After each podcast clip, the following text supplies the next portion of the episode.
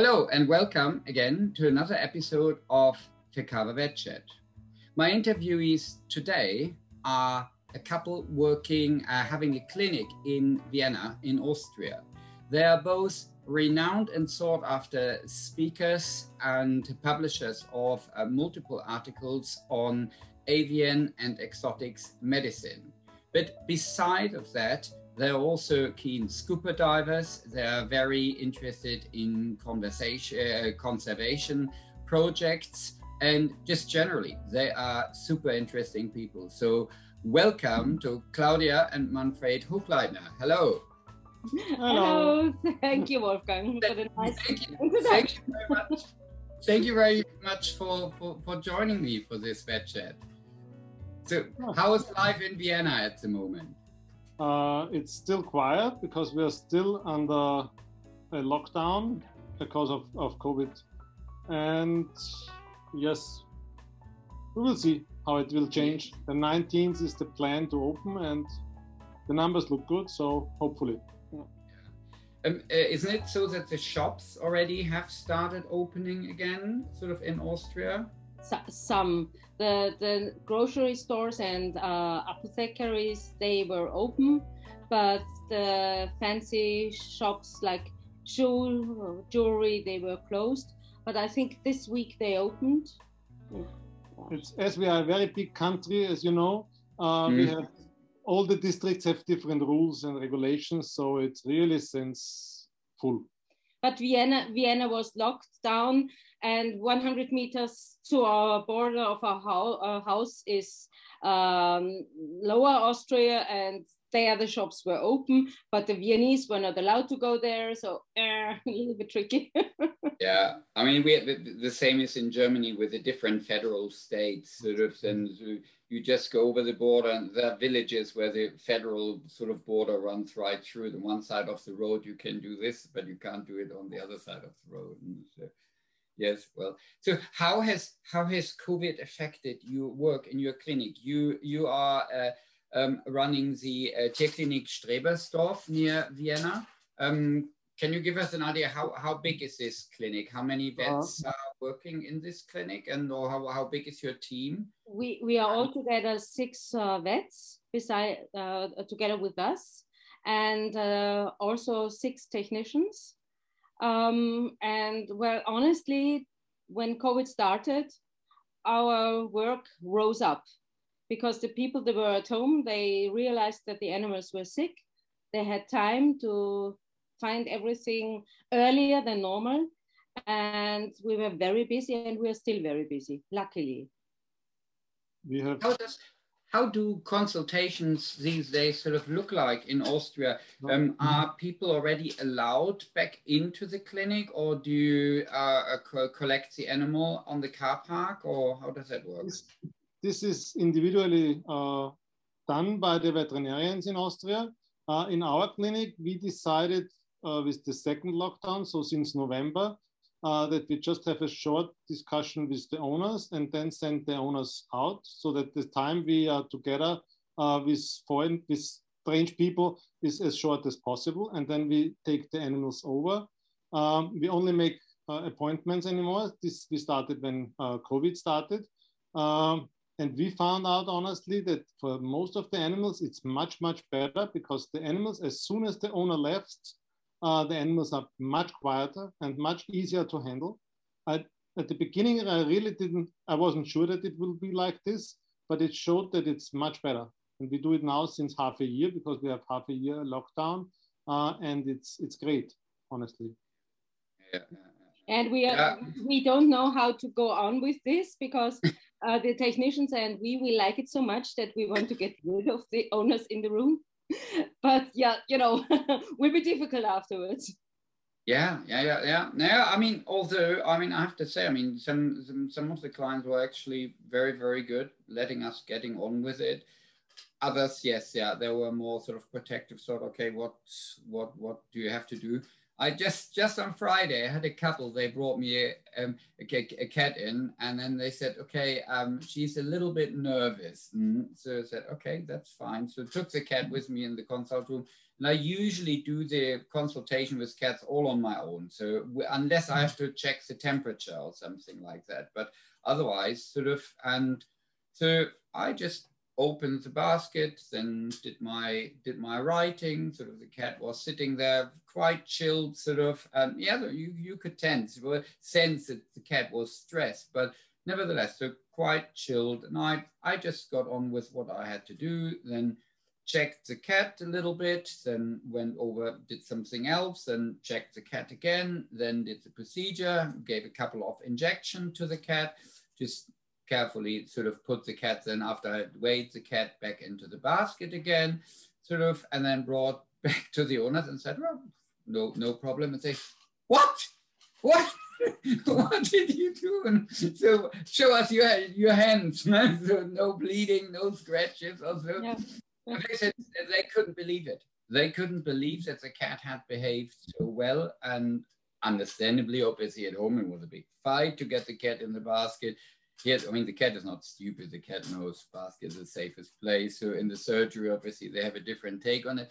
But nevertheless, it's I also found it much for much more controllable if the client is usually not around. Then when I examine the cat, just take myself time for the cat, examine the cat, and if I really need someone, then then I I, I call a technician also. But uh, yeah yeah yeah. but the, they, they were very surprised that how, how, how they, they've never seen or that their cat mm-hmm. was so well behaved. Mm.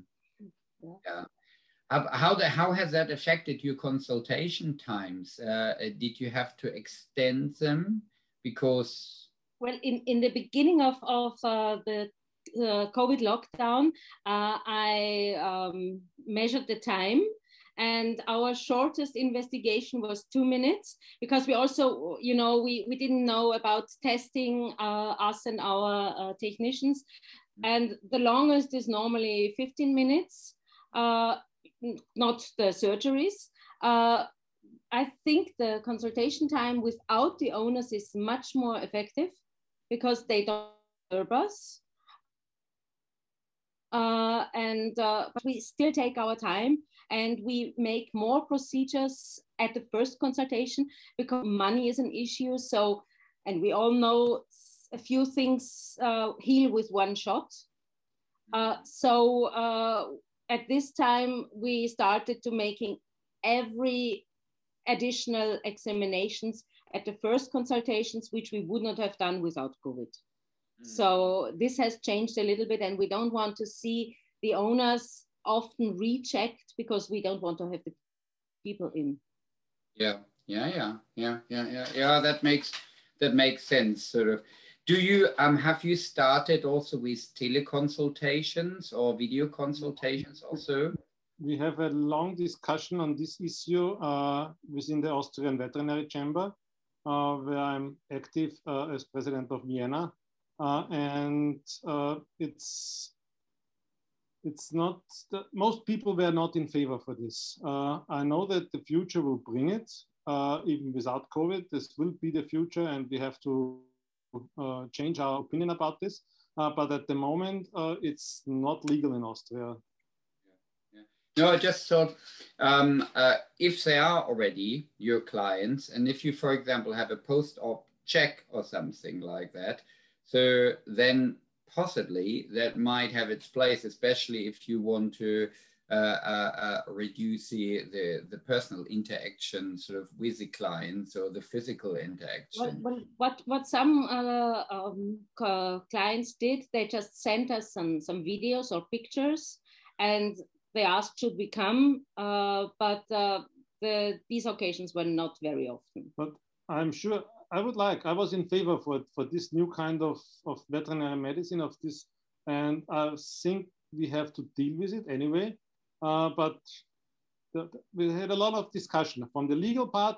Um, our lawyers and the, the board of the veterinary chamber decided it's not legal in Austria. You can do it, and I'm sure some people are doing it already, uh, some colleagues in Austria, but to advertise it on a legal base, uh, to advertise for owners that they don't have to come, send you a video, or just make a video chat, uh, it's not legal. I mean, who cares probably in such a situation? Uh, but we, the, the, chamber does not recommend it to, to put it on there again. Yeah, I've, I found, I mean, last year, uh, at the same time last year, we did here in the UK, a lot of video consults. I had sort of half of my consultations were online consultations with clients, and we got a dispensation of the normal laws from the Royal Veterinary College that we could, for established clients or registered clients, also issue prescriptions, repeat prescriptions uh, based on video consultations. But that was really to try to avoid sort of that, that people had to come the, uh, to the clinic. Um, uptake by the owners was initially very, very good, but now revisiting some clinics, a lot of clinics have dropped it again. They found, yes, it was a phase. Some owners liked it, but in the in the grand scheme of things, uh, it it didn't maintain its place. Hmm. I mean, I'm not saying that this is sort of generally so. It might very well be so that a small fraction of, uh, I mean, what we all what we all do. I mean, for for for many years is now that that we have a telephone conversation with a client and they give us a telephone call update or uh, uh, we report on uh, lab results uh, by phone with the client. So I see it a little bit just as an extension, possibly, of mm-hmm. that.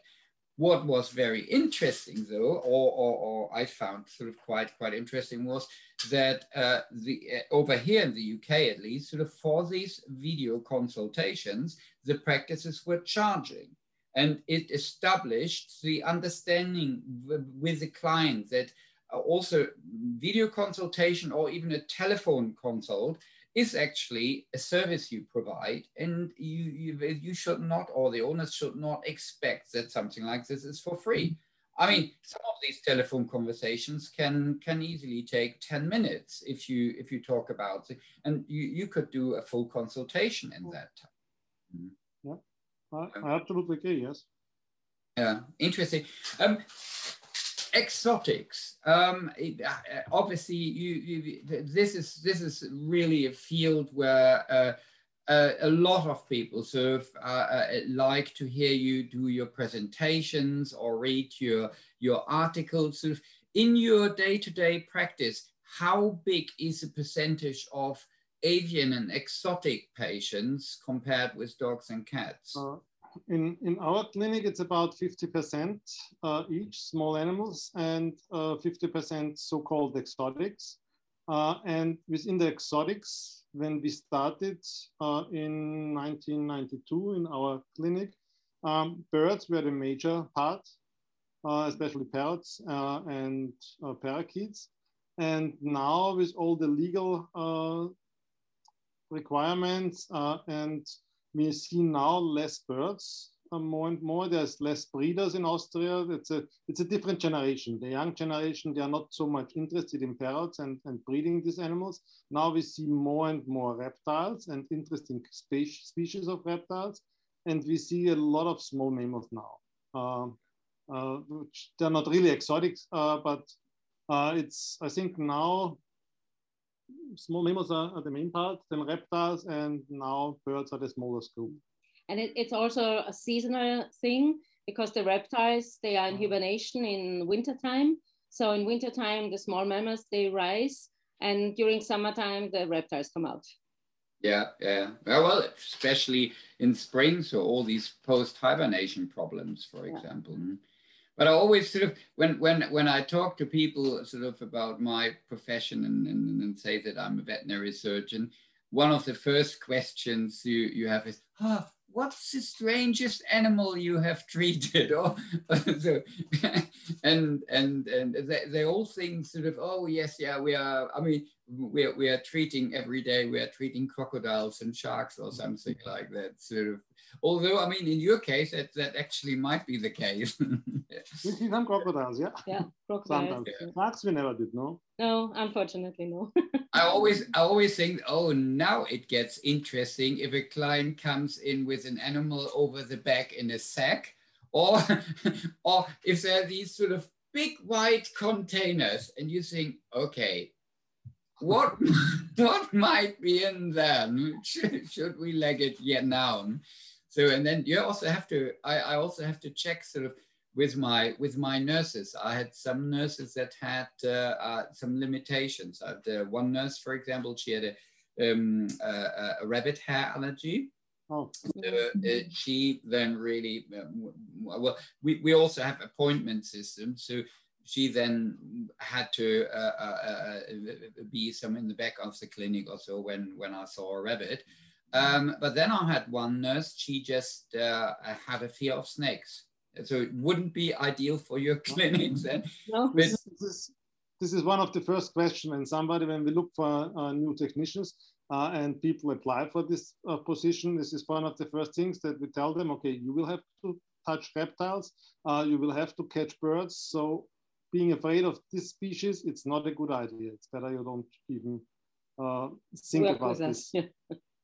yeah, yeah. And there's a lot of, of, of, technicians who like animals and who like to do it. But if you start talking about reptiles, that's it.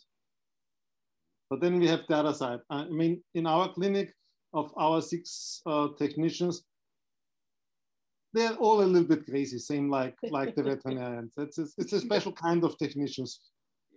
Yeah, yeah it's, it's also a special kind of client, I think, who has reptiles. So they have a, they are just, they like to be a bit different. They want to have different animals mm-hmm. around. They have also different ideas of fun. So I don't know, having having a, a, a large python sort of uh, sort of slithering its way through the living room is no no big deal. for them where other people would completely freak out. Yeah. So that's cool. Yeah, yeah, yeah.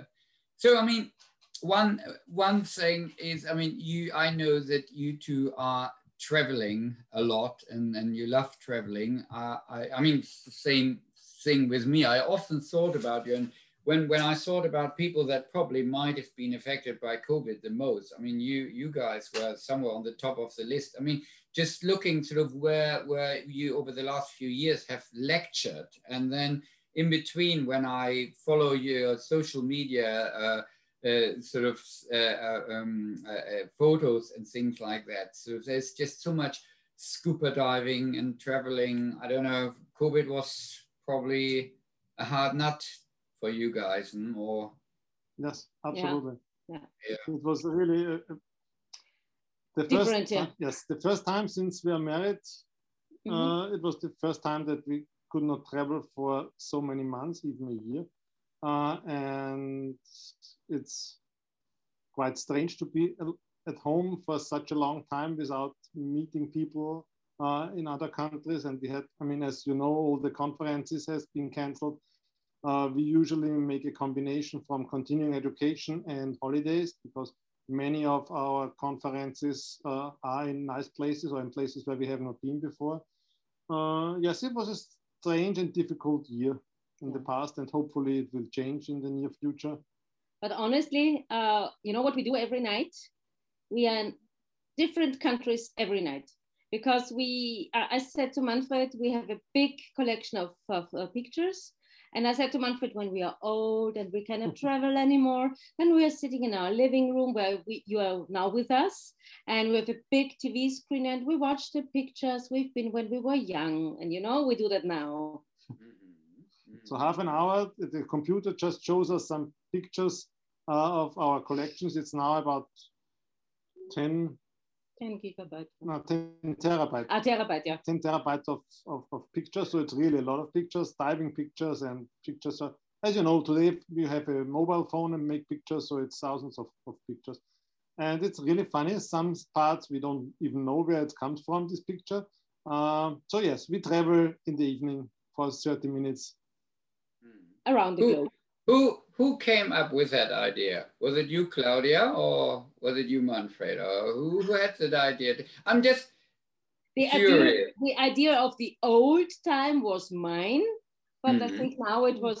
I think last March when we came back from United States because everything was closed. We just came in time before Austria was closed one one day before, uh, and then I was, we still had holiday left, Uh, and so we really were bored as well because we didn't know what to do. So I started to get all the pictures together. So I think, yes, this was my idea to do it now during this special time. Mm. Yeah. It, it's just the reason why I'm asking is, I mean, you do, uh, you are in, in my, uh, I've met a lot of husband and wife uh, veterinary surgeon teams that are running a clinic together but you guys sort of you do just you you you have similar hobbies. You um, uh, uh, you travel everywhere together and uh, you're always so positive. And i think wow how do they do that? I mean my, my wife is not a veterinarian. And although she's also working in a, a in the medical field so there are certain areas where we overlap and where we understand each other but there, there are other areas where we are very different. And I always think, how do Claudia and Manfred do that? Sort of, what do you have to do as a couple, sort of, to to, well, I don't know, sort of, to not kill each other. During the day when we work in the clinic, we have a small place. Our clinic is not really big, but during the working time, it's often that for five, six hours, even if we're only 10 meters away, we don't even speak anything to, because it's just everybody has his own clients and there's no reason to talk to each other. Uh, so yes, we're working together, but this does not mean that we really stick together because we make our own clients. So during the working time, uh, it's we could also be on, on different places. It doesn't make any changes. Well, and uh, we were lucky that we found each other because we I hope so uh, because we we both had had long relationships before we met each other and these broke uh, apart and yeah we, we were lucky because we like to mm-hmm. swim we like to snorkel we like to dive we like to travel uh, we, we have uh, similar well i'm more the cats guy a girl and manfred is more the dog boy uh, but we like the exotics. So uh, I think we, yeah, we found each other. That's yeah. okay. Good luck. touching touching on the scuba diving, how came that about? I mean, okay, Austria is not necessarily uh, a place that is uh, lends itself. Fantastic Hans Hass is one of. I was just about to say, sort of, with great, great exception of Hans Hass, obviously. Hans and Lotte Hass. Honestly, yeah. In Austria, we, we don't do scuba diving because we don't like the cold water.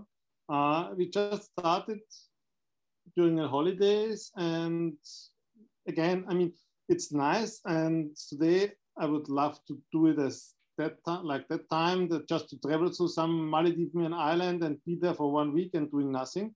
Uh, but when we were younger, we were, I was more active and this was not enough. So we decided, okay, let's, when we go to nice places, we also want to see underwater. Snorkeling was nice, but we wanted to go deeper and just to get involved more with, with animals, maybe interactions.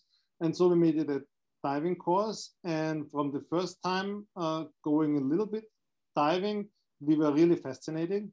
And then it's starting to be yeah, we wanted to learn yeah, more. And, and, we wanted to make a next course, so we made the advanced course, then we made rescue, and then we made we are now dive instructors and also uh, teach diving to some students, to friends. Uh, we don't have a diving school. It's to I don't want to make the big school, but uh, to with with one uh, student, it's it's a lot of fun to to teach diving as well, uh, and it's a different world.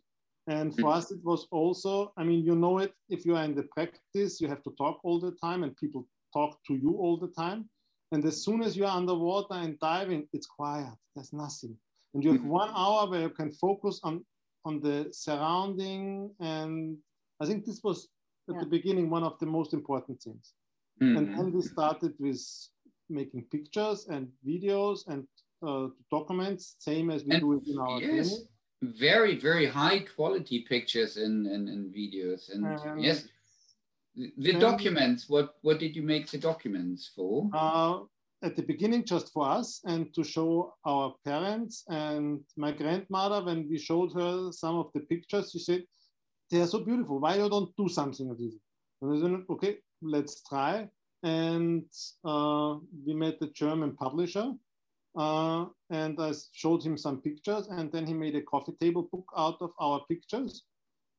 And but pictures are nice. And at the beginning, I made pictures, and Claudia made videos, and we had combinations for uh, our friends, and we, we, we cut presentations, which was very funny. Uh, combined it with music, but you can see with the pictures, it's it's nice. But most of these animals move, uh, so the video is more, us, more entertaining. So the next step was that we wanted to make some uh, video presentations. And we were lucky that we found a place where there is a lot of animals which are not very often seen. Uh, and we spend a lot of time there in Indonesia. And so we produced a documentary for the Austrian television, uh, which now is sold worldwide, the Sea of Creepy Monsters. Uh, it's a 45 minutes uh, documentation. documentation, yes, about creatures, small animals and small exotic animals underwater. But that, I mean, but that shows sort of this is, uh, um, as veterinary surgeons, I, I, had that. I mean, quite a few of my other interviewees, they, they were not only brilliant veterinary surgeons, but they their their attention to detail and also their the professional approach they they they take they took often to their hobbies and then it became not just a hobby they just exceeded again in another uh, skill i mean we had for example at the christmas special we had Marco killy out from finland and uh, his uh, uh, uh, his interest is the aurora borealis and he takes i mean high-end photos of the aurora borealis and was publishing in National Geographic. Uh, because sort of he, he has such an attention for detail and uh, he uh, he takes it just a little bit further than a lot of other people probably would have taken it. Mm. I mean, in your case, with the interest in exotics, sort of also you can read these animals probably much better than other scuba divers because you understand much more about their physiology and why they might behave this or that way and why they although they are look threatening are unlikely to attack you whereas if you behave in a different way you should be a little bit more careful i don't know well, so, well, you know that that we like to dive with sharks. Uh, we did not do that on our own.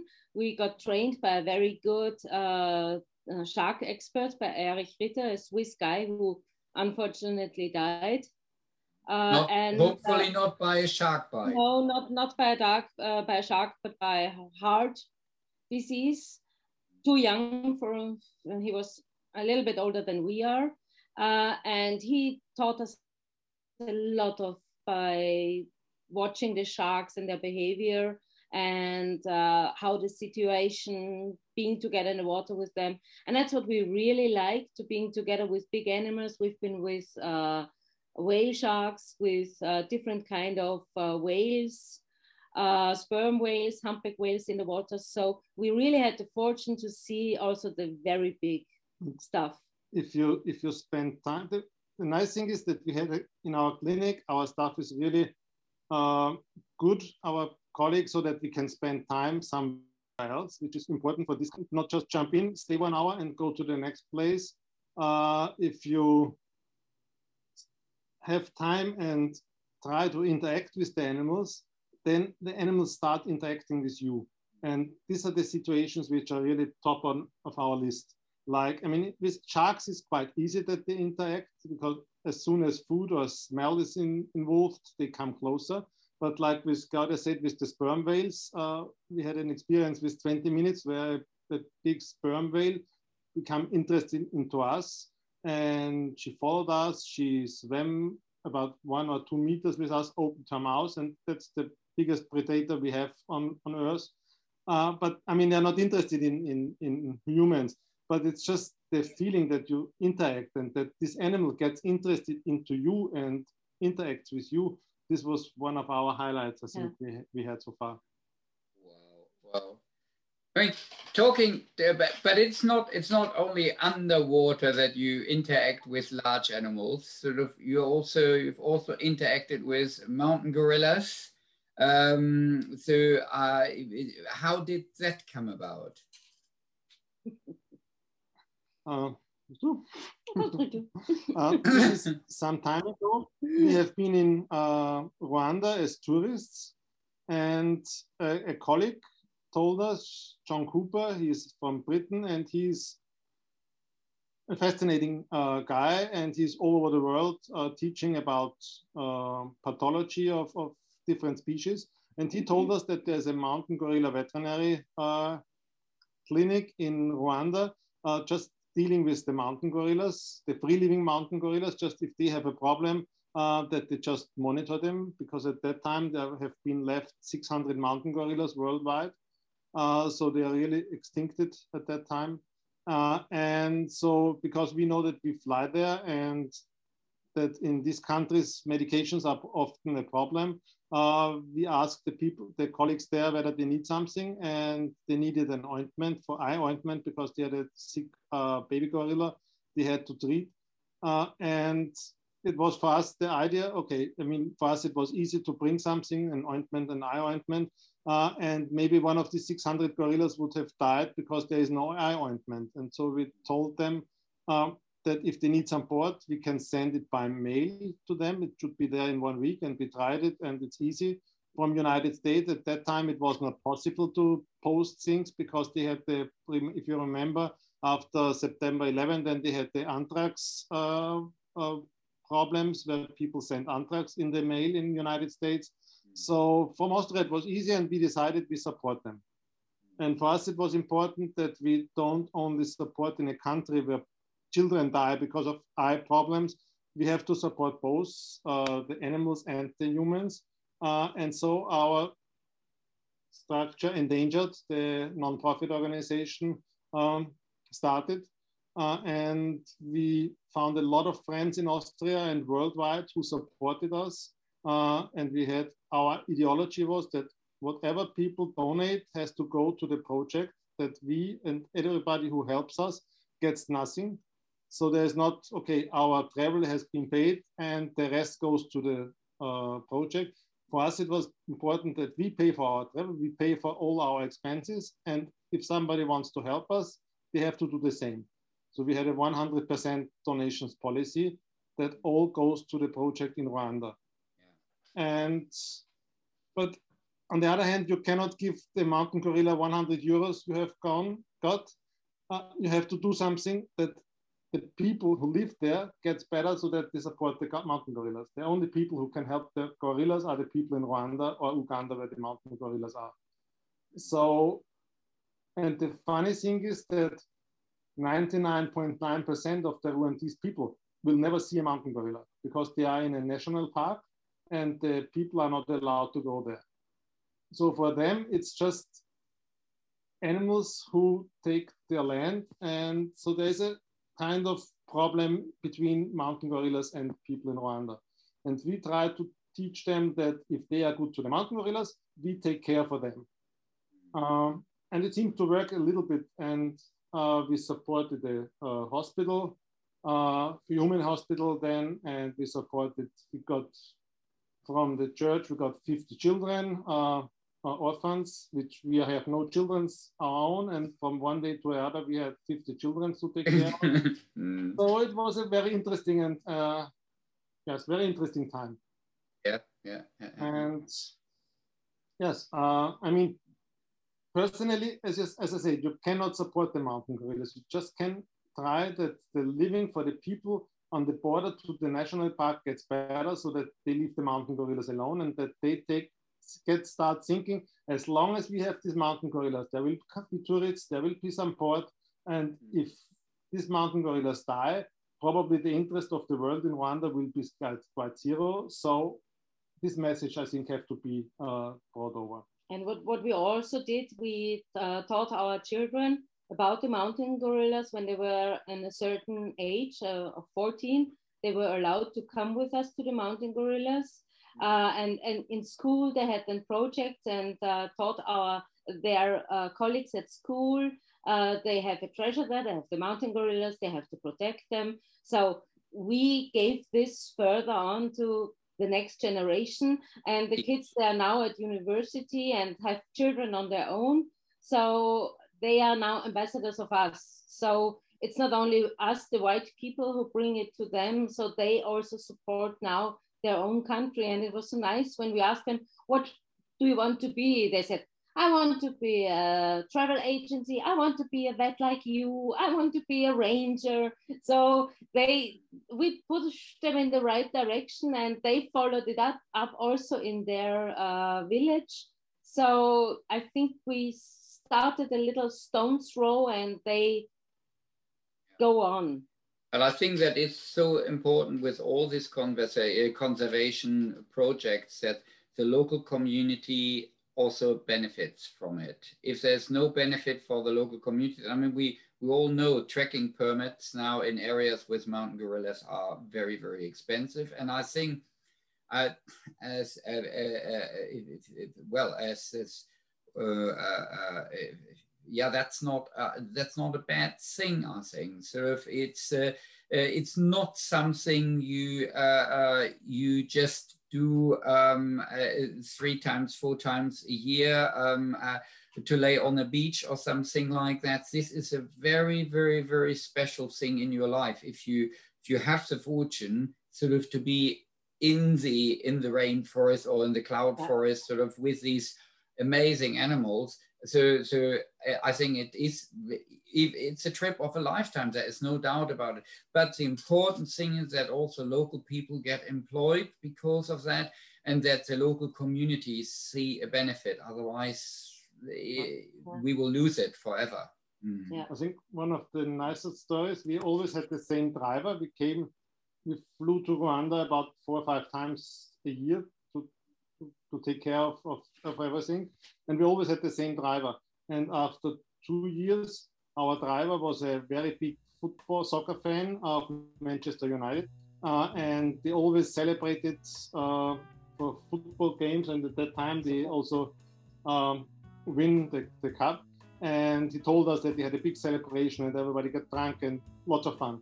And after two years, he told us Manchester won something again. And he told us, okay, because he watched us dealing with the people and doing these things, uh, he told his friends um, that instead making a big party and get drunk, uh, they collect all this money and give it to another orphanage uh, near uh, the city of Rwanda, uh, because he said if the white people, the foreigners, come to Rwanda and help the people, uh, it should be also normal that the Rwandese people, instead of getting drunk, help the orphans.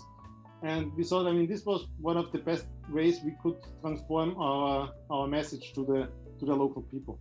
Mm-hmm, mm-hmm. Brilliant, great. Thank you so much for this interview, Claudia and Manfred. Um, if if uh, uh, anybody um, would like to comment on this episode of FECAVA Vet Chat, or if you have ideas for future episodes of FECAVA Vet Chat, please email us on vetchat at fecava.org or leave us a message on one of our social media outlets. Once again, thank you very much for watching or for listening to our podcast. And I'm looking forward to seeing you soon again for another episode of FECAVA Vet Chat. Bye.